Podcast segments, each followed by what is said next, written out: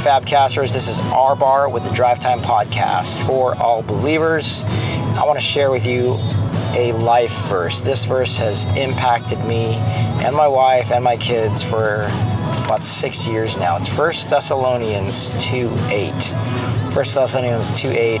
Um, well, I'll read 7 and 8. It says, Instead, we were like young children among you. Just as a nursing mother cares for her children, so we cared for you. Because we loved you so much, we were delighted to share with you not only the gospel of God, but our lives as well. And the reason why I love this passage so much is because I used to believe that sharing the gospel was presenting facts before someone. Facts about Jesus and what he did 2,000 years ago on a cross, and just presenting propositions. And if you believe this, then you will quote unquote go to heaven one day. I don't say any of that anymore. Um, alone. I don't I don't present that alone now. I discovered true community is not only sharing the gospel of God but our lives as well. Exactly what the apostle Paul says here to the church at Thessalonica, Thessaloniki in Greece. So what does that look like? Well, it's easy to share propositional facts. It's easy because I don't have to reveal myself. But if I'm really doing life with people and they get to see inside, like the brokenness and the things I'm really wrestling with, and a role model of what it looks like to be shame free, that's the real deal. That is where transformation happens.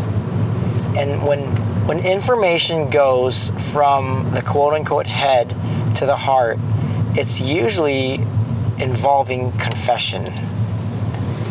Like community makes it all real.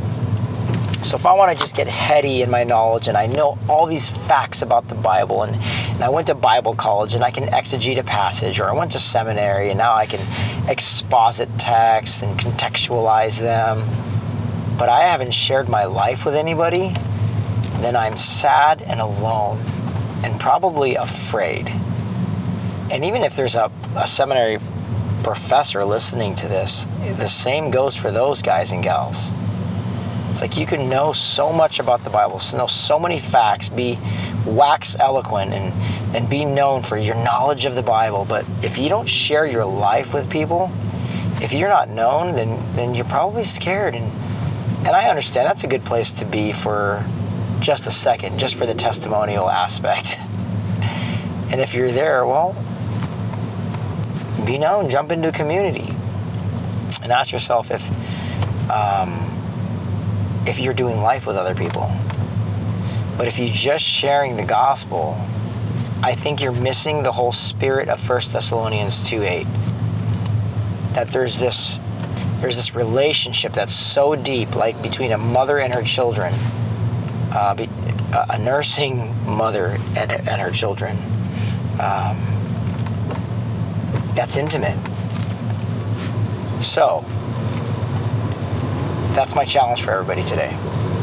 That's my challenge. Don't just share facts about the gospel, share your lives as well.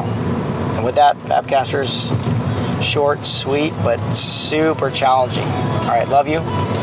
Go accomplish that. Peace.